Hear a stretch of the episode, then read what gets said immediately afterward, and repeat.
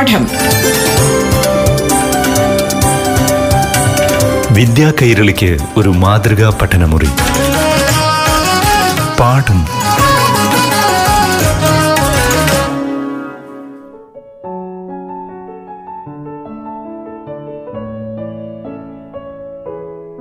പ്രിയപ്പെട്ട കൂട്ടുകാരെ പാഠം ക്ലാസ്സിലേക്ക് എല്ലാവർക്കും സ്വാഗതം. ഇന്ന് ഏഴാം ക്ലാസ്സിലെ അടിസ്ഥാന ശാസ്ത്ര പാഠം കേൾക്കാം. ക്ലാസ് നയിക്കുന്നത് Palakkad Bheemanad government U P എസിലെ അധ്യാപിക സബിത എം. പ്രിയപ്പെട്ട കുട്ടികളെ എല്ലാവർക്കും നമസ്കാരം. ഇന്ന് പാഠം ക്ലാസ് മുറിയിൽ നാം റിവിഷൻ നടത്തുന്നത് ഏഴാം ക്ലാസ്സിലെ അടിസ്ഥാന ശാസ്ത്രത്തിലെ അന്നപഥത്തിലൂടെ എന്ന നാലാം യൂണിറ്റാണ്. ആദ്യ മൂന്ന് യൂണിറ്റുകൾ. എല്ലാവരും നന്നായി പഠിച്ചില്ലേ? സംശയങ്ങൾ ഉണ്ടെങ്കിൽ നിങ്ങളുടെ സയൻസ് ടീച്ചറോട് ചോദിക്കണം കേട്ടോ. അന്നപഥത്തിലൂടെ എന്ന യൂണിറ്റിൽ എന്തെല്ലാം ആശയങ്ങൾ നിങ്ങൾ മനസ്സിലാക്കി? എല്ലാ ജീവികൾക്കും ആഹാരം ആവശ്യമാണ്. വിവിധ ജീവൽ പ്രവർത്തനങ്ങൾക്ക് ആവശ്യമായ ഊർജം ലഭിക്കുന്നത് ആഹാരത്തിൽ നിന്നാണ്.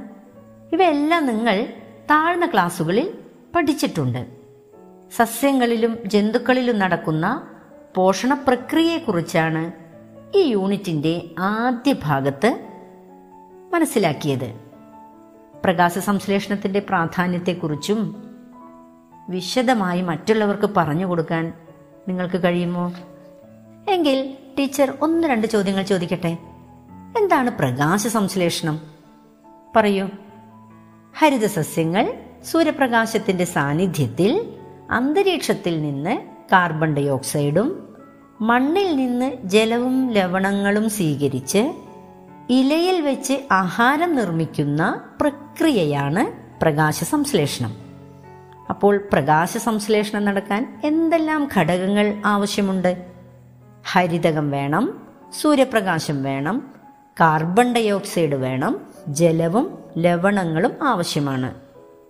അങ്ങനെയെങ്കിൽ പ്രകാശ സംശ്ലേഷണ സമയത്ത് സ്വീകരിക്കുന്ന വാതകം ഏതാണ്? കാർബൺ ഡൈ ഓക്സൈഡ് പുറത്തുവിടുന്ന വാതകമോ? ഓക്സിജൻ. ഹരിതസസ്യങ്ങൾ മാത്രമാണ് പ്രകൃതിയിൽ സ്വയം ആഹാരം നിർമ്മിക്കാൻ കഴിയുന്ന ജീവിവർഗം. അതുകൊണ്ട് ഇവയെ സ്വപോഷികൾ എന്ന് പറയുന്നു. എന്നാൽ സ്വയം ആഹാരം നിർമ്മിക്കാൻ കഴിയാത്ത ജീവികൾ ആഹാരത്തിനായി മറ്റു ജീവികളെയാണ് ആശ്രയിക്കുന്നത്. അതിനാൽ അവയ്ക്കൊരു പേര് നിങ്ങൾ പഠിച്ചു. എന്തായിരുന്നു? പരപോഷികൾ. അപ്പോൾ സ്വപോഷികൾ എന്താണ്? പരപോഷികൾ എന്താണ്? അത് നന്നായി മനസ്സിലാക്കി വെക്കുക. ഇനി പരാതങ്ങളെക്കുറിച്ച് പഠിച്ചില്ലേ? പൂർണപരാതം അർദ്ധപരാതം ശവോപജീവികൾ. ഇവ എന്താണ്?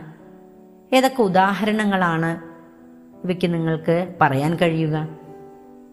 ഈ ഭാഗത്തു നിന്നും ചോദ്യങ്ങൾ വരാം. ഏതൊക്കെയാണ് പൂർണപരാത സസ്യങ്ങൾ മൂടില്ലാത്ത ആളി അല്ലേ? എന്നാൽ അർദ്ധപരാതത്തിൽ ഉൾപ്പെടുന്ന ചെടികൾ ഏതൊക്കെയാണ്? ചന്ദനം ഇത്തിൽ ചെടി. പിന്നെയോ മോണോട്രോപ്പ കൂൺ എന്നിവ ജീർണിച്ച അവശിഷ്ടങ്ങളിൽ നിന്നാണ് അവയ്ക്ക് ആവശ്യമായ ആഹാരം കണ്ടെത്തുന്നത്. അതുകൊണ്ട് അവയ്ക്ക് ശവോപജീവികൾ എന്ന് പറയുന്നു എന്നും നാം മനസ്സിലാക്കി. ഇനി ഇവിടെ നിന്ന് വരാവുന്ന ചോദ്യങ്ങൾ ഈ സസ്യങ്ങളുടെ എല്ലാം പേരുകൾ നൽകും. ഇവയെ അവയുടെ പ്രത്യേകതകൾക്കനുസരിച്ച് തരംതിരിക്കാൻ ആവശ്യപ്പെടും. അതുപോലെ ഇത്തിൽ ചെടി വളരുന്ന കൊമ്പ് ഉണങ്ങിപ്പോകാൻ കാരണമെന്ത് എന്നും ചോദിക്കാം. എന്തുകൊണ്ടാണ് ഇത്തിൽ ചെടി വളരുന്ന കൊമ്പ് ഉണങ്ങിപ്പോകുന്നത്? ഇത്തിൽ ഒരു അർദ്ധപരാത സസ്യമാണ്. അവ ജലത്തിനും ലവണത്തിനും വേണ്ടി അവ വളരുന്ന സസ്യങ്ങളെ ആശ്രയിക്കുന്നു. അവയ്ക്ക് സ്വയം മണ്ണിൽ വളരാനുള്ള കഴിവില്ല. അതുകൊണ്ട് അവ ഏത് ചെടിയിലാണോ വസിക്കുന്നത് ആ ചെടിയിൽ നിന്നും ജലവും ലവണവും സ്വീകരിച്ചാണ് പ്രകാശ സംശ്ലേഷണം നടത്തുന്നത്. അതുകൊണ്ട് തന്നെ ഇത്തിൽ ചെടി വളരുന്ന കൊമ്പ് ഉണങ്ങിപ്പോകുന്നു. ഇനി ജന്തുക്കളിൽ പരാതങ്ങളുണ്ടോ? ജന്തുക്കളിലെ പരാതങ്ങളെക്കുറിച്ച് നിങ്ങൾ പഠിച്ചില്ലേ? ഏതൊക്കെയാണ് ജന്തുക്കളിലെ പരാതങ്ങൾ? ജന്തുക്കളിൽ ശരീരത്തിനകത്തും ശരീരത്തിന് പുറത്തും വളരുന്ന പരാതങ്ങളുണ്ട്. ഏതൊക്കെയാണ്? ശരീരത്തിനകത്തു വളരുന്ന പരാതങ്ങൾ. ആന്തരപരാതങ്ങൾ ഏതൊക്കെയാണ്? വിര. അല്ലെ? എന്നാൽ ബാഹ്യപരാതങ്ങളായി നിങ്ങൾ ഏതൊക്കെ പഠിച്ചു? പേൻ ചെള്ള് എന്നിവ മറ്റു ജീവികളുടെ ശരീരത്തിന് പുറത്താണ് ജീവിക്കുന്നത്. അതുകൊണ്ട് തന്നെ അവ ആഹാരത്തിനു വേണ്ടി ആ ജീവികളെ ആശ്രയിക്കുന്നു. അവയെ ബാഹ്യപരാതമെന്നും പറയുന്നു. ഇനി സസ്യങ്ങളിലെ ഇരപിടിയന്മാരെ കുറിച്ച് നിങ്ങൾ മനസ്സിലാക്കി. ആറാം ക്ലാസ്സിലും ഇത് നിങ്ങൾ ചിത്രസഹിതം അല്ലെ? വീഡിയോ കണ്ടിരുന്നില്ലേ? ചിത്രസഹിതം നിങ്ങൾ അവിടെയും മനസ്സിലാക്കി. ഏതൊക്കെയാണ് ഇരപിടിയൻ സസ്യങ്ങൾ? പറഞ്ഞു നോക്കൂ. വീനസ് ഫ്ലൈ ട്രാപ്പ് സൺഡ്യൂ ചെടി പിക്ചർ ചെടി ഇവയെല്ലാം ഇര പിടിക്കുന്ന സസ്യങ്ങളാണ്. എന്തിനാണ് ഇവ ഇര പിടിക്കുന്നത്? പഠിച്ചത് ഓർമ്മയുണ്ടോ? അതായത് carbon hydrogen phosphorus nitrogen sulphur calcium ഇരുമ്പ് തുടങ്ങിയ ധാരാളം മൂലകങ്ങൾ സസ്യങ്ങളുടെ വളർച്ചയ്ക്ക് കൂടിയ അളവിൽ ആവശ്യമാണ്. മണ്ണിൽ വളരുന്ന ചില ബാക്ടീരിയകളുണ്ട്. അസറ്റോബാക്ടർ നൈട്രോബാക്ടർ തുടങ്ങിയവ. ഇവ അന്തരീക്ഷ നൈട്രജനെ നൈട്രേറ്റ് ആക്കി മാറ്റും. മണ്ണിൽ നിന്ന് നൈട്രേറ്റ് ആവശ്യാനുസരണം സസ്യങ്ങൾക്ക് വലിച്ചെടുക്കുകയും ചെയ്യാം. എന്നാൽ ചിലതരം മണ്ണിൽ ആസിഡിന്റെ അംശം കൂടുന്നത് കൊണ്ടും മറ്റു പല കാരണങ്ങൾ കൊണ്ടും ഈ ബാക്ടീരിയകൾ ഇല്ലാതെ വരാം. ഇത്തരം മണ്ണിൽ വളരുന്ന ചെടികൾക്ക് നൈട്രജൻ ലഭ്യമാകില്ല. ഈ സ്ഥിതി മറികടക്കുന്നതിനാണ് ചില ചെടികൾ പ്രാണികളെ പിടിക്കുന്ന കഴിവ് ആർജിച്ചെടുത്തത്. അവ പ്രാണികളുടെ ശരീരം വിഘടിപ്പിച്ച് ആവശ്യമായ നൈട്രജൻ സ്വീകരിക്കുന്നു. ഇപ്പോൾ ഇരപിടിയൻ സസ്യങ്ങൾ ഇരപിടിക്കുന്നത് എന്തിനാണെന്ന് ഇവിടെ കിട്ടിയോ? ഇനി എഴുതിക്കൂടെ? പരീക്ഷയ്ക്ക് വരാവുന്ന ഒരു ചോദ്യം കൂടിയാണ് അത്. അപ്പോൾ എല്ലാ ജീവികളും ആഹാരം പ്രയോജനപ്പെടുത്തുന്നുണ്ട് എന്ന് മനസ്സിലാക്കി. അല്ലേ? അങ്ങനെയെങ്കിൽ ആഹാരത്തിന് നമ്മുടെ ശരീരത്തിൽ വെച്ച് എന്തൊക്കെ മാറ്റങ്ങളാണ് സംഭവിക്കുന്നത്? ആഹാരം ആദ്യം എത്തുന്നത് എവിടെയാണ്? നമ്മുടെ വായിൽ. അല്ലേ? അതായത് വായിൽ വച്ചാണ് ആഹാരത്തിന്റെ ദഹനം ആരംഭിക്കുന്നത്. വായിൽ ഏതെല്ലാം അവയവങ്ങൾ ദഹനത്തെ സഹായിക്കുന്നുണ്ട്? ചുണ്ടുണ്ട് നാവ് പല്ല്. ചുണ്ടുകൾ ആഹാരവസ്തുക്കൾ പുറത്തു പോകാതെ സൂക്ഷിക്കുന്നു. നാവോ ആഹാരവസ്തുക്കളെ പല്ലുകൾക്കിടയിലേക്ക് നീക്കിക്കൊടുക്കുന്നു. പല്ലുകൾ ആഹാരവസ്തുക്കളെ ചവച്ചരയ്ക്കാൻ സഹായിക്കുന്നു. ഇനിയോ ഉമിനീരുണ്ട്. ഉമിനീരിലടങ്ങിയ ദഹനരസവും വായിൽ വച്ചുള്ള ദഹനത്തെ സഹായിക്കുന്നു. ഇനി പല്ലുകളെ കുറിച്ച് പഠിച്ചു അല്ലേ നമ്മൾ പറഞ്ഞു വായിൽ വെച്ചാണ് ആദ്യമായി ദഹനം തുടങ്ങുന്നത്. അവിടെ സഹായിക്കുന്നതിനുള്ള ഒരു പ്രധാന അവയവം പല്ലാണ് എന്ന് പറഞ്ഞു. ഇനി നമ്മുടെ ശരീരത്തിലെ ഏറ്റവും കാഠിന്യമുള്ള വസ്തു ഏത് തന്നെയാണ്? പല്ലാണ്. അതായത് പല്ലിന്റെ ഏറ്റവും ഉപരിതല പാളിയായ ഇനാമൽ. ഒറ്റവാക്കിലുള്ള ചോദ്യമായി ചോദിക്കാം. മനുഷ്യ ശരീരത്തിലെ ഏറ്റവും കാഠിന്യമേറിയ വസ്തു ഏതാണ്? ഏതാണ്? പല്ലിലെ ഇനാമൽ. ഇനി ചെറിയ കുട്ടിയാകുമ്പോൾ ജനിച്ച ഒരു ആറു മാസത്തിന് ശേഷം കുട്ടികൾക്ക് പല്ലുകൾ വന്നു തുടങ്ങും. ആ പല്ലുകൾക്ക് ഒരു പേര് നിങ്ങൾ പഠിച്ചു. ഏതായിരുന്നു? പാൽപ്പല്ലുകൾ. ഈ പാൽപ്പല്ലുകൾ പറിഞ്ഞുപോയി പുതിയ പല്ലുകൾ വരും. പിന്നീട് ആ പല്ലുകൾ പറഞ്ഞു പോയാൽ പിന്നീട് ഒരിക്കലും നമുക്ക് പല്ല് വരികയുമില്ല. അതുകൊണ്ട് തന്നെ പാൽപ്പല്ലുകൾ പറഞ്ഞു പോയാൽ വരുന്ന പല്ലുകളെ സ്ഥിരദന്തങ്ങൾ എന്ന് പറയുന്നു. പൂർണ വളർച്ചയെത്തിയ ഒരാളിൽ മുപ്പത്തിരണ്ട് പല്ലുകളാണ് ഉണ്ടാവുക. അല്ലേ? അത് നിങ്ങൾ പഠിച്ചിട്ടുണ്ട്. ഇനി ഈ പല്ലുകളുടെ പ്രത്യേകത. മുപ്പത്തിരണ്ട് പല്ലുകളും ഒരുപോലെയാണോ? അല്ലല്ലോ. ഓരോന്നിന്റെയും ഉപയോഗത്തിലും വ്യത്യാസമുണ്ട്. അവയുടെ ആകൃതിയിൽ വ്യത്യാസമുണ്ട് ഉപയോഗത്തിലും വ്യത്യാസമുണ്ട്. ഉളിപ്പല്ല് കോമ്പല്ല് അഗ്രചർവണകം ചർവണകം ഇവയൊക്കെയാണ് സാധാരണ മുപ്പത്തിരണ്ട് പല്ലുകളിൽ ഉൾപ്പെട്ട പല്ലുകൾ. അവ എത്ര എണ്ണമാണെന്നും അവയുടെ ഉപയോഗവും എല്ലാം പേജ് നമ്പർ അൻപത്തിയാറിൽ കൃത്യമായി പട്ടികപ്പെടുത്തിയിട്ടുണ്ട്. ആ ഭാഗം നന്നായി വായിക്കുക പഠിക്കുക. അപ്പോൾ ശരീരത്തിൽ ഏറ്റവും കഠിനമുള്ള വസ്തുവാണ് ഇനാമൽ എന്ന് പറഞ്ഞു അല്ലേ? എന്നിട്ടും നമ്മുടെ വായിൽ കിടക്കുമ്പോൾ അവ പെട്ടെന്ന് കേടുവരാനുള്ള കാരണം എന്താണ്? നിങ്ങൾ പഠിച്ചിട്ടുണ്ട്. എന്താണ് കാരണം? ദന്തക്ഷയം എന്ന വാക്ക് നിങ്ങൾ കേട്ടിട്ടുണ്ടോ? പല്ല് വൃത്തിയായി സൂക്ഷിക്കാത്തവരിലാണ് പല്ലുകൾ വേഗം കേടുവരുന്നത് അഥവാ ദന്തക്ഷയം സംഭവിക്കുന്നത്. പാഠം. വിദ്യാ കൈരളിക്ക് ഒരു മാതൃകാ പഠനമുറി. പാഠം ഒരിടവേളയ്ക്ക് ശേഷം തുടരും.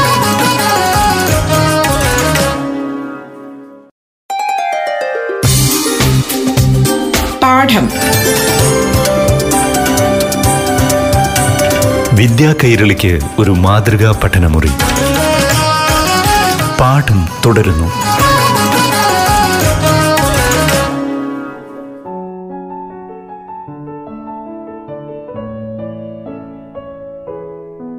പല്ല് വൃത്തിയായി സൂക്ഷിക്കാത്തവരിലാണ് പല്ലുകൾ വേഗം കേടുവരുന്നത് എന്ന് നാം മനസ്സിലാക്കി. എന്തുകൊണ്ടാണ്? ദന്തക്ഷയം സംഭവിക്കുന്നത്. പല്ലുകൾക്കിടയിൽ ആഹാരാവശിഷ്ടങ്ങൾ പറ്റിപ്പിടിച്ചിരിക്കുമ്പോൾ ബാക്ടീരിയകൾ അതിൽ നിന്ന് പോഷണം നടത്തും. അതിന്റെ ഫലമായി ലാക്റ്റിക് ആസിഡ് ഉൽപ്പാദിപ്പിക്കപ്പെടും. ഈ ലാക്റ്റിക് ആസിഡ് കാൽസ്യം സംയുക്തമായ പല്ലുമായി പ്രവർത്തിച്ച് ഇനാമലിന്റെ നാശനത്തിന് കാരണമാകും. മധുരമുള്ള ആഹാരവസ്തുക്കൾ ബാക്ടീരിയകളുടെ പ്രവർത്തനം വളരെ വേഗത്തിലാക്കുകയും ചെയ്യും. അതുകൊണ്ട് തന്നെ ഭക്ഷണശേഷം പല്ല് വൃത്തിയായി സൂക്ഷിക്കേണ്ടത് അത്യാവശ്യമാണ്. പല്ല് എല്ലാവരും വൃത്തിയായി സൂക്ഷിക്കാറുണ്ടോ? രാത്രി ഉറങ്ങുന്നതിന് മുമ്പ് പല്ല് വൃത്തിയാക്കിയിട്ടേ കിടക്കാവൂ.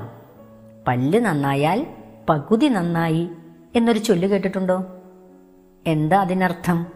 നമ്മുടെ സൗന്ദര്യത്തിന്റെ പകുതിയും നമ്മുടെ പല്ലിന്റെ സൗന്ദര്യത്തിലാണ് കിടക്കുന്നത്. അതുകൊണ്ട് പല്ല് സംരക്ഷണം എന്നത് ഒരു ശീലമാക്കി മാറ്റുക. ഇനി ദഹന വ്യവസ്ഥയിലെ ഭാഗങ്ങളും അവയുടെ പ്രവർത്തനവും കൃത്യമായി ഈ യൂണിറ്റിലൂടെ നിങ്ങൾ പഠിച്ചിട്ടുണ്ട്. ദഹന വ്യവസ്ഥയിലെ ഭാഗങ്ങൾ ഏതൊക്കെയാണ്?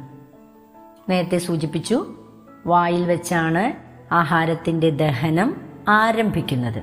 അതിനുശേഷം ആഹാരം എങ്ങോട്ടാണ് പോകുന്നത്? വായിൽ നിന്നും അന്നനാളം വഴി ആഹാരം ആമാശയത്തിൽ എത്തുന്നു. ഈ അന്നനാളത്തിന്റെ ഒരു ചലനം നിങ്ങൾ പഠിച്ചു അല്ലേ? ഏതായിരുന്നു ആ ചലനം? ആ ഒരു തരംഗ രൂപത്തിലുള്ള ഒരു ചലനമാണ് അന്നനാളത്തിൽ എത്തുന്ന ആഹാരവസ്തുക്കൾ.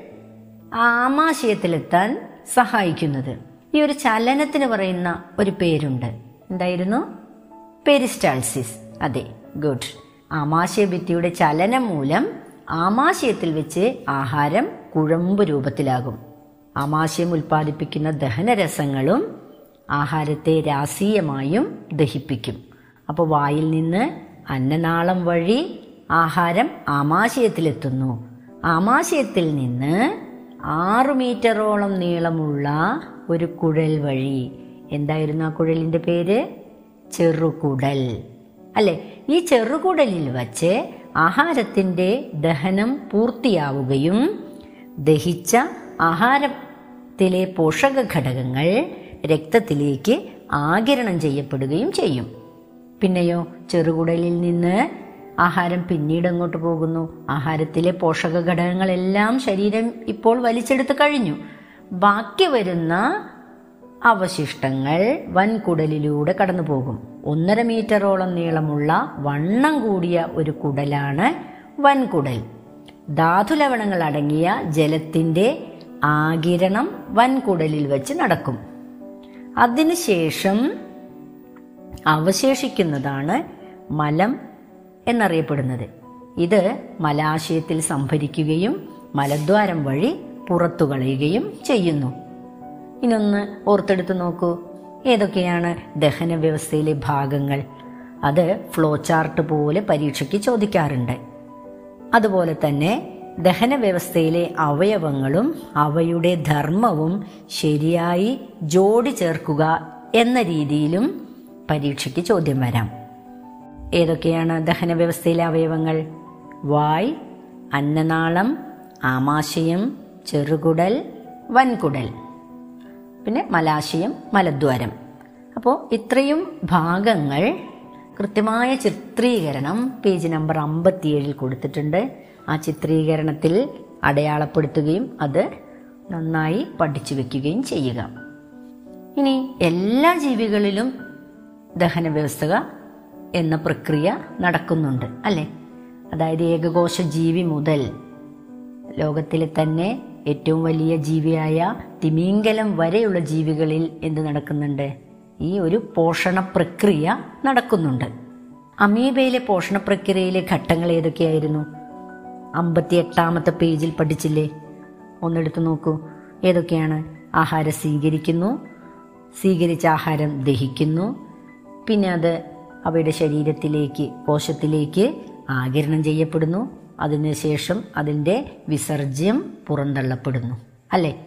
അതും ഒരു ഫ്ലോ ചാർട്ട് പോലെ ചോദിക്കാറുണ്ട്. ആഹാര സ്വീകരണം ദഹനം ആകിരണം വിസർജനം അപ്പോൾ പോഷണ പ്രക്രിയയിലെ ഘട്ടങ്ങൾ ഏതൊക്കെയാണ്? അമീബയിലെ പോഷണ പ്രക്രിയയിലെ ഘട്ടങ്ങളാണ് ഇപ്പോൾ നമ്മൾ സൂചിപ്പിച്ചത്. അതുപോലെ തന്നെ പോഷണ പ്രക്രിയയിലെ ആദ്യ ഘട്ടമാണ് ആഹാര സ്വീകരണം. ആഹാരത്തിലടങ്ങിയ ജൈവഘടകങ്ങളെ ശരീരത്തിന് സ്വീകരിക്കാൻ കഴിയുന്ന ലളിത ഘടകങ്ങളാക്കുന്ന പ്രക്രിയയാണ് ദഹനം. രണ്ടാമത്തെ ഘട്ടം. ദഹിച്ച ആഹാരം ശരീരം സ്വീകരിക്കുന്ന പ്രക്രിയയാണ് ആകിരണം. ആകിരണം ചെയ്യപ്പെട്ട ആഹാര ഘടകങ്ങൾ ശരീരത്തിന്റെ ഭാഗമാക്കുന്ന പ്രക്രിയയാണ് സ്വാംശീകരണം. പിന്നെയോ? ശാരീരിക പ്രവർത്തനങ്ങളുടെ ഫലമായുണ്ടാകുന്നതും ശരീരത്തിന് ആവശ്യമില്ലാത്തതുമായ വസ്തുക്കളെ ശരീരം പുറന്തള്ളുന്ന പ്രക്രിയയാണ് വിസർജനം. അപ്പോൾ ഈ പോഷണ പ്രക്രിയയിലെ ഘട്ടങ്ങൾ ഫ്ലോ ചാർട്ട് പോലെ ചോദിക്കാറുണ്ട്. പേജ് നമ്പർ അമ്പത്തി ഒൻപതിലെ ആ ഫ്ലോ ചാർട്ട് ഒന്നെടുത്ത് നോക്കുക. ഫ്ലോ ചാർട്ട് പൂർത്തിയാക്കാത്തവർ പൂർത്തിയാക്കുക. ഇനി മാലിന്യം പുറന്തള്ളുന്നതിനുള്ള ഒരു മാർഗമാണ് ദഹന വ്യവസ്ഥയിലൂടെ നമ്മുടെ ശരീരത്തിന് ആവശ്യമില്ലാത്തത് പുറന്തള്ളുന്നു എന്ന് നാം കണ്ടു. അതുപോലെ തന്നെ ആവശ്യമില്ലാത്ത ഘടകങ്ങളെ പുറന്തള്ളുന്നതിനുള്ള മറ്റൊരു മാർഗം. അല്ലേ? ശരീരത്തിലെ അരിപ്പകൾ എന്നറിയപ്പെടുന്ന ഒരു അവയവം. ഏതായിരുന്നു അത്? ഏതാ ശരീരത്തിലെ അരിപ്പ? വൃക്കകൾ. അല്ലേ? അപ്പം എങ്ങനെയാണ് വൃക്ക പുറന്തള്ളുന്ന മാലിന്യം ഏതാണ്? അൻപത്തൊമ്പതാമത്തെ പേജിൽ തന്നെ രക്തത്തിലേക്ക് വിവിധ പ്രക്രിയയുടെ ഭാഗമായി രക്തത്തിലേക്ക് എത്തുന്ന ഘടകങ്ങൾ ഏതൊക്കെയാണ് എന്ന് കൊടുത്തിട്ടുണ്ട്. അതിലെ ശരീരത്തിന് ആവശ്യമില്ലാത്തതാണ് കരളിൽ നിന്നുള്ള യൂറിയ. അപ്പോൾ ഈ കരളിൽ നിന്നുള്ള യൂറിയ പുറന്തള്ളുന്നതിനുള്ള ഒരു അവയവമാണ് ഏത്? വൃക്ക എന്ന് പറയുന്നത്. അപ്പോൾ രണ്ട് വൃക്കകളാണ് നമ്മുടെ ശരീരത്തിലുള്ളത്. വൃക്കയുടെ ധർമ്മം എന്താണ്? എന്തായിരിക്കും വൃക്കയുടെ ധർമ്മം? ശരീരത്തിലെത്തുന്ന യൂറിയ അധികമുള്ള ജലാംശം എന്നിവ മൂത്രരൂപത്തിൽ പുറന്തള്ളുക എന്നതാണ് വൃക്കയുടെ ധർമ്മം. അല്ലേ? അപ്പോൾ ഒരു ചോദ്യം കൂടെ ഇവിടുന്ന് വരാം. ശരീരത്തിലെ പ്രധാനപ്പെട്ട വിസർജന അവയവം ഏതാണ്? വൃക്ക. അങ്ങനെയാണെങ്കിൽ വൃക്കയുടെ ആരോഗ്യത്തിനു വേണ്ടി ആ ആഹാരശീലങ്ങളിൽ നാം വരുത്തേണ്ട മാറ്റം എന്താണ്? എന്തൊക്കെ മാറ്റം നാം വരുത്തണം? അത് നിങ്ങൾ പഠിച്ചിട്ടുണ്ട്. ഒന്ന് മുതിർന്ന ആളുകൾ മൂന്ന് ലിറ്റർ വെള്ളവും കുട്ടികൾ ഒന്നര ലിറ്റർ വെള്ളവും ഒരു ദിവസം കുടിക്കേണ്ടത് അത്യാവശ്യമാണ്. കാരണം നമ്മുടെ മൂത്രത്തിൽ തൊണ്ണൂറ്റിയാറ് ശതമാനവും ജലമാണ്. അതുപോലെ തന്നെ മൂത്രാശയ രോഗങ്ങൾക്കുള്ള കാരണം എന്താണെന്ന് പേജ് നമ്പർ അറുപതിൽ കൃത്യമായി പറയുന്നുണ്ട്. ആ ഭാഗം ഒന്ന് ഒന്നും കൂടി ഒന്ന് ഓർത്തെടുക്കുക. അതുപോലെ തന്നെ നമ്മുടെ ശരീരത്തിൽ നിന്നും വിസർജനം പുറന്തള്ളുന്നതിനുള്ള വലിയൊരു അവയവമുണ്ട്. ഏതാണത്? തൊക്കാണ് നമ്മുടെ ശരീരത്തിലുള്ള അമിതമായി എത്തുന്ന ജലവും ലവണങ്ങളും വിയർപ്പിലൂടെയാണ് പുറന്തള്ളുന്നത്. അപ്പോൾ ത്വക്കിലെ വിയർപ്പ് ഗ്രന്ഥികളാണ് വിയർപ്പ് ഉണ്ടാക്കുന്നത്. ശരീരത്തിൽ അധികമുള്ള ജലവും ലവണവും വിയർപ്പിലൂടെയാണ് പുറത്തു പോകുന്നത്. നമ്മുടെ ശരീരത്തിന്റെ താപനില ക്രമീകരിച്ചു നിർത്താൻ വിയർക്കൽ പ്രക്രിയ സഹായിക്കുന്നു. അപ്പം അതുകൊണ്ട് തന്നെ ആവശ്യാനുസരണം വെള്ളം കുടിക്കുക എന്നുള്ളത് നമ്മുടെ ശരീരത്തിൽ നിന്നും ആവശ്യമില്ലാത്ത വിസർജനങ്ങളെ പുറന്തള്ളുന്നതിന് വൃക്ക ത്വക്ക് ഇവ പോലുള്ള അവയവത്തിന് ആവശ്യമാണ്. ഇനി വിസർജനം എന്ന് പറയുന്നത് മനുഷ്യരിലും ജന്തുക്കളിലും മാത്രമല്ല സസ്യങ്ങളിലും വിസർജ്യം നടക്കുന്നുണ്ടെന്ന് നിങ്ങൾ പഠിച്ചു അല്ലേ? എങ്ങനെയൊക്കെയാണ്? മാലിന്യം തൊലിയിൽ സംഭരിച്ചു വെക്കുന്നു അവ പിന്നീട് അടർന്നു പോവുകയും ചെയ്യുന്നു. അതുപോലെ തന്നെ കാണ്ടത്തിൽ നിന്ന് പൊട്ടിയൊഴുകുന്ന കറകളിലൂടെയും മാലിന്യം പുറന്തള്ളപ്പെടുന്നുണ്ട്. അപ്പോൾ ജന്തുശരീരത്തിൽ എന്ന പോലെ തന്നെ സസ്യശരീരത്തിലും മാലിന്യങ്ങൾ ഉണ്ടാകുന്നുണ്ട്. ഇവ പുറത്തു കളയുന്നതിന് സസ്യങ്ങൾ പല തന്ത്രങ്ങളും സ്വീകരിക്കുന്നുമുണ്ട്. അപ്പോൾ ഇത്രയും കാര്യങ്ങളാണ് ഈ യൂണിറ്റിൽ പ്രധാനമായും വരുന്നത്. അപ്പോൾ ശരീരം ശുചിയായി സംരക്ഷിക്കുക എന്നുള്ളതിന്റെ പ്രാധാന്യം തീർച്ചയായും നിങ്ങൾ മനസ്സിലാക്കണം. ഈ യൂണിറ്റിലൂടെ മനസ്സിലാക്കണം. അതുപോലെ തന്നെ ദന്തക്ഷയം നല്ല ആഹാരശീലം നല്ല ആരോഗ്യശീലം. ഇവ രണ്ടും കൃത്യമായി മനസ്സിലാക്കുകയും നിങ്ങളുടെ ജീവിതത്തിൽ അത് പാലിക്കുകയും ചെയ്യുക. നല്ല ആരോഗ്യത്തോടെ ജീവിക്കാൻ നിങ്ങൾക്ക് കഴിയട്ടെ എന്ന് ആഗ്രഹിക്കുന്നു. നല്ല ആഹാരശീലങ്ങളും നല്ല ആരോഗ്യശീലങ്ങളും ഉൾക്കൊള്ളുക ദുശീലങ്ങൾ ഒഴിവാക്കുക നല്ല കുട്ടികളായി വളരുക. എല്ലാവർക്കും വിജയാശംസകൾ. നന്ദി. പാഠം. വിദ്യാ കൈരളിക്ക് ഒരു മാതൃകാ പഠനമുറി. പാഠം